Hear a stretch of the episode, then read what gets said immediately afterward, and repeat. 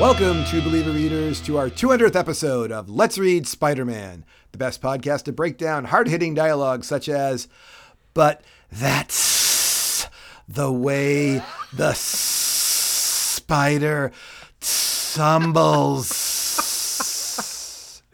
Here to provide analysis for that line, so much more, is my friend Eddie. How are you today on our 200th episode, Eddie? I'm doing well now that everyone has turned down their headphones because you've hissed so aggressively into them. James B, how are you doing today? I'm doing pretty well. School has started for both of us, but I asked you for a few minutes because I had baked a cake and I needed to frost the cake and then put it in the refrigerator. So I needed it to cool off before I put the frosting on it and put it in the fridge. And I haven't been eating cakes lately. I haven't been baking. If you've been following, I haven't been because I've been trying to get in shape. But Eddie, this is our 200th episode, and we needed to celebrate. Yeah, I totally agree. I will eat a chocolate chip cookie I made 2 days ago after this. I promise you that. So excellent. So what we decided a while ago was we are going to cover our top 5 Marvel team-ups each. And for some listeners, this is going to be, wait, we've already heard these books. I don't want to listen to this. Click, go on to the next one. But let's be honest, if you're listening to the show, you know our podcast is going to be like 23 minutes or something. So it's probably worth sticking around to find out what we like and what we don't like if you haven't been paying attention. Because if you've been paying attention, I would be surprised if you couldn't have predicted some of the things we're going to talk about today.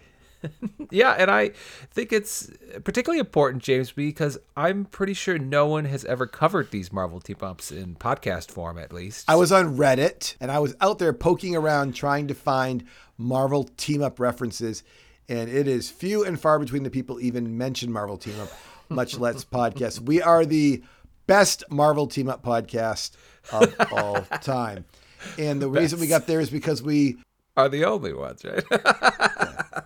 We read all the books just like Kevin Ewing, but we actually talked about them on our podcast. And of course, we dragged Kevin through. He's done Marvel Team-Up because he's done all 3 of our books. But today we're going to talk about our top 5. Eddie, why don't you tell us about your 5th favorite Marvel Team-Up?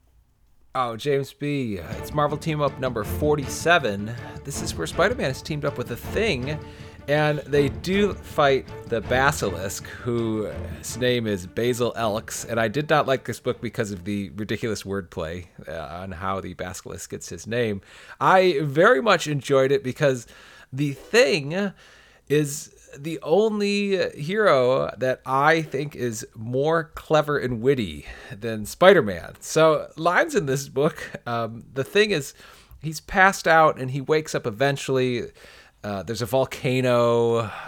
They're going after the Basilisk, but when Spider-Man encounters the Thing, the Thing says, "Wallcrawler, how in blazes did you get to the South Pole? And what's the big idea of chucking a web full of water in my glamorous kisser?" To which Spider-Man replies, "Boy, have you been out of it, tall, orange, and ugly." It's this kind of banter that makes this book just really fun to read, and I think Marvel Team-Ups has to be viewed as a book that is just really fun to read, even when they're taking themselves seriously. Eddie, I'm going to do everything I can. I know we have to cover so many Spider-Man books, but I'm going to do everything I can to find a way to work in some Fantastic Four early editions so you can see the Thing and the Human Torch just bantering back and forth. Oh, yeah. I know you really enjoy it. Do you remember recently I was bragging how I really liked the villains in it was Backlash? Yes, you like the villain's perspective. Yes, story. Very much. And I said to myself, you know what? I think this is going to be my 5th favorite book, but I didn't want to just reread that entire description to you again. So instead, I'm going to kind of tie it in with the other book that we discussed that has a villain's perspective. That's the book from July of 1983. It was Marvel Team-Up 131. This is the one with Frogman and the Quickie Burger. And I'm going to give you a little bit of the summary there. It's Easter-themed dominatrix White Rabbit battling Eugene the Frogman. After they battle, Spidey tells Eugene to go home, where his dad yells at him too. Meanwhile, Peter has heart-to-heart with Roger Hochberg. Oh, I miss that guy. And the reader realizes that everyone in this book needs money except the White Rabbit. Eugene's dad joins the White Rabbit gang for the pay and runs into his son when Frogman really gives her a challenge.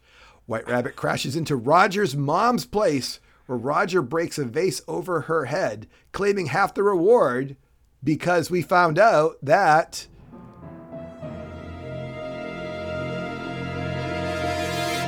Roger's dad was working undercover for the cops. At a noble moment, Roger's mom keeps calling his girlfriend Mia by the name Pia, even though Roger keeps correcting her.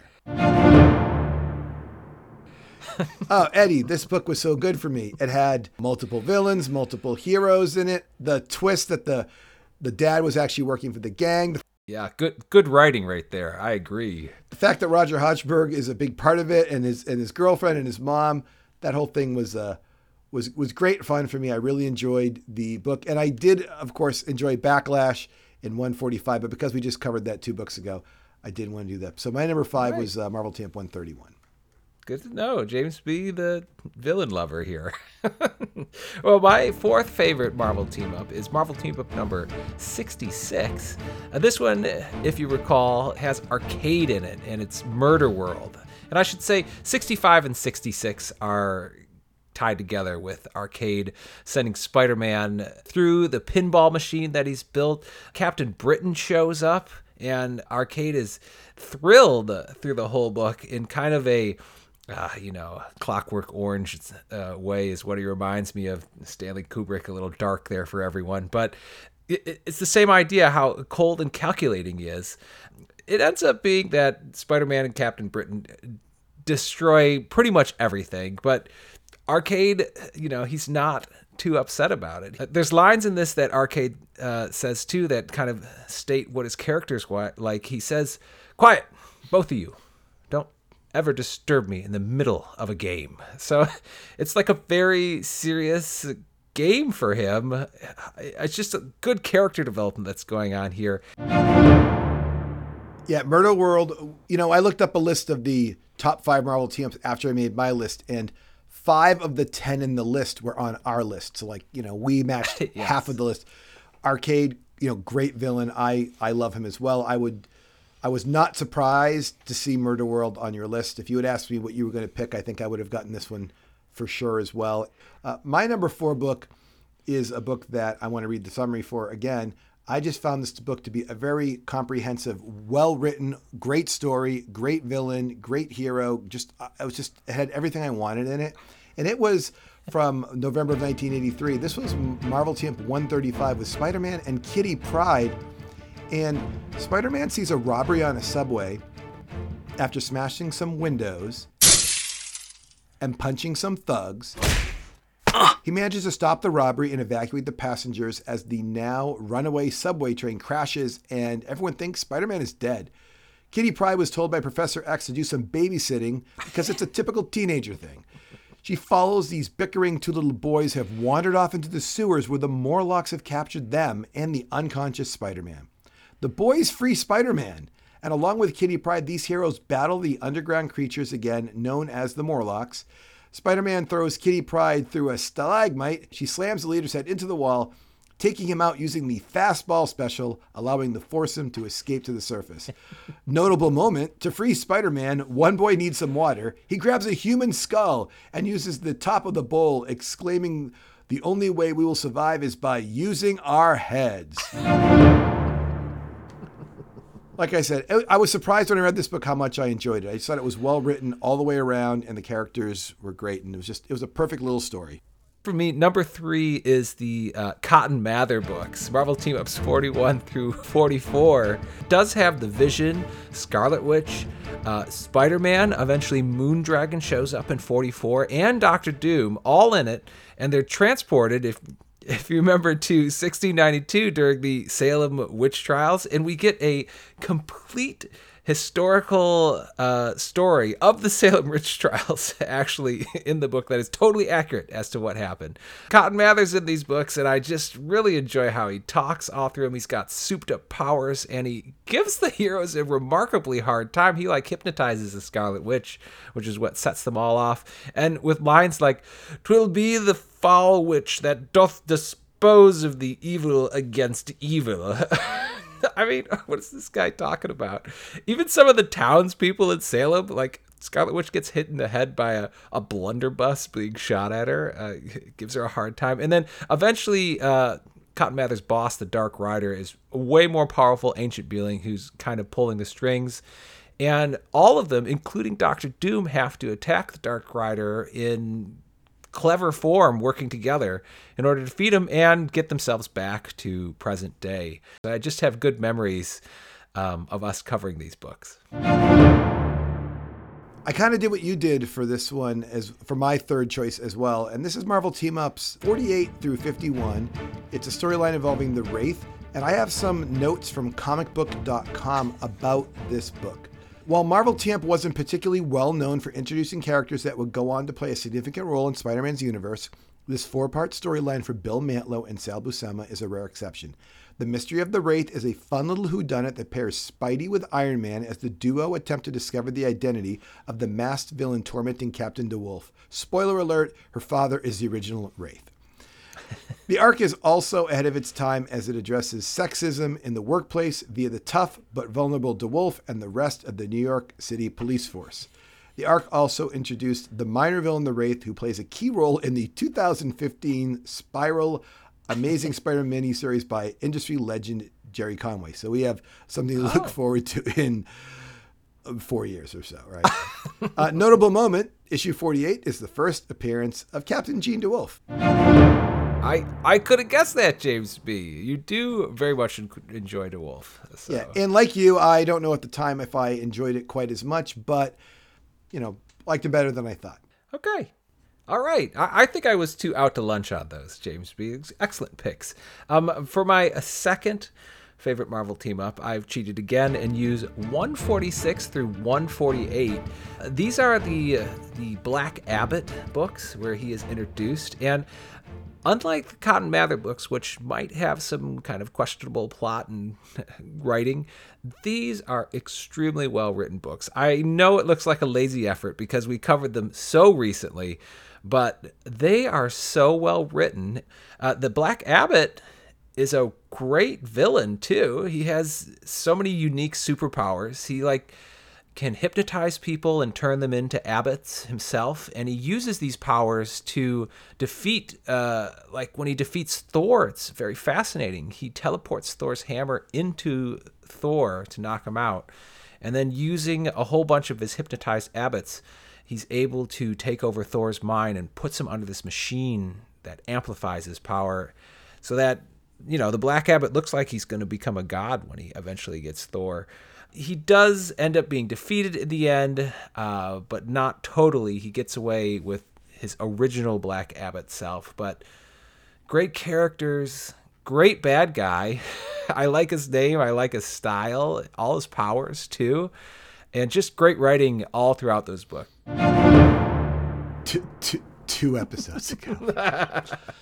From March of 1972, Stan Lee presents, you're getting the full one for this one, Marvel Team-Up 1, featuring Spider-Man and the Human Torch in Have Yourself a Sandman Little Christmas by Roy Thomas and Ross Andrew. Wow. It's Christmas time. Spider-Man can't finish off the Sandman quick enough, so Peter goes to get the Fantastic Four because he has to get back to Gwendy on Christmas Eve. Johnny and Spider-Man tease each other as usual and team up to break up a few minor crimes before they find the Sandman, who actually defeats them. Flint Marko, in his new costume, actually ties them up and throws them in a water tank. But the heroes escape after getting a hint from Sandman about how to escape. Sandman is trying to visit his mom and agrees to come peacefully after the visit. Peter even gives him a gift for Sandman's mom after Sandman explains the situation. The Sandman sees his mom and later escapes through the drain. It's Christmas, so our heroes don't seem to care. Eddie, this is the one that started it all for us and for everybody else. I think the first Marvel team-ups were a bit underrated, 1, 2, 3, and 4. There was real stories there. They were True. Written by real writers. They were tying in the Morbius conclusion came in the Marvel team-ups. Yes. Things were really good at the beginning. I think this just represents the beginning, and I wanted to pay a little homage. I thought it was a really good story because, you know, it's the start of us seeing the Sandman being a little bit more of a caring character, and we've seen that since then as well. He's got some depth, and I like my villains to have a little more depth. Yes, humanizing the Sandman. Yeah, Spider-Man teams up with him later as the good guy. Well, my number one, James B, embracing the wacky side of Marvel Team-Ups, because that's the way you got to read Marvel Team-Ups. Number 137, Golden Oldie. Great choice. I'm going to read your summary you wrote for this. The Fantastic Four and Spider-Man's families coincidentally end up at the circus.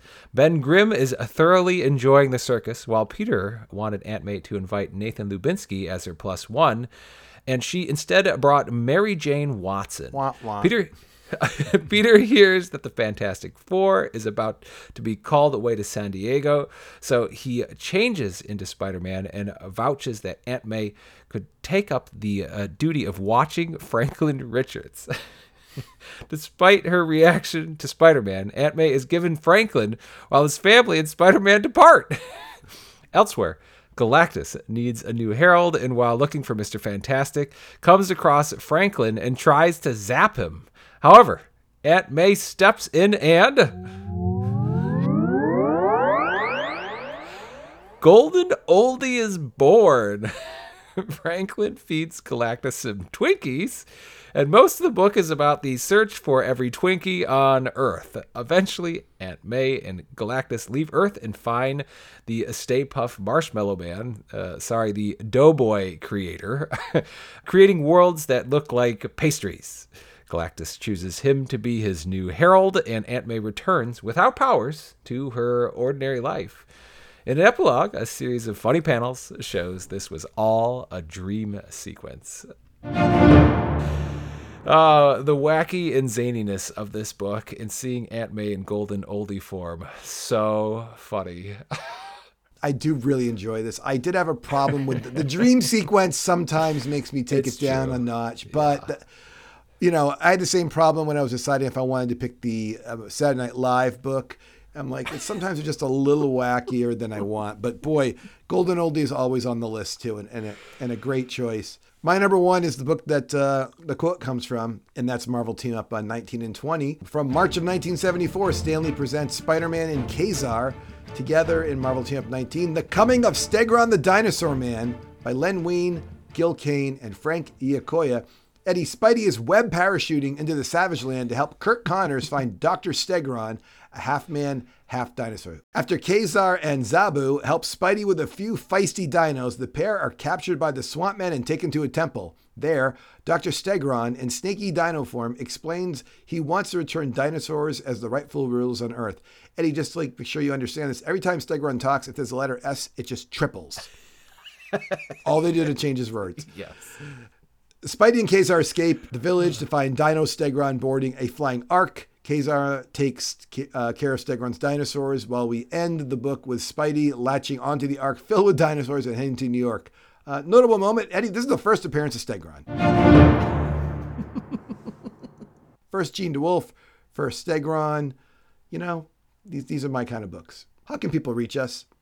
You can email us anytime at letsreadspiderman@gmail.com. Or you can find us on Twitter at Let's Read Spidey. I'm James B, joined by Eddie. And remember, listeners, that this show has been sponsored by Tinkbump Toys. And Tinkbump Toys has been providing toys to tens of collectors over the years. Not only are they interested in quality, but also safety. By 2027, Tinkbump Toys has vowed to lower their 80-20 plastic to asbestos mixture to 90-10. Making a safer, still fireproof toy for your collection. Tinkbump Toys has consistently been named in the top 5 for the Toady Award and is an equal opportunity employer. Toady Award. Toady, T-O-A-D-Y. Toady. It's an award. Yeah, okay. As an equal opportunity employer, garnering praise for giving 2 weeks paternity leave to first-time dads. Tinkbump Toys is pleased to have had a long relationship with Let's Read Spider-Man, and we hope to have them again as a sponsor in the future. Tinkbump Toys, villains or toy makers, you decide. Tinker. The Tinker learning the, blazing the trail for paternity leave there. Tinkbump Toys, oh, how I will miss you. I play with your toys every day when I listen to my podcast. Goodbye. Bye.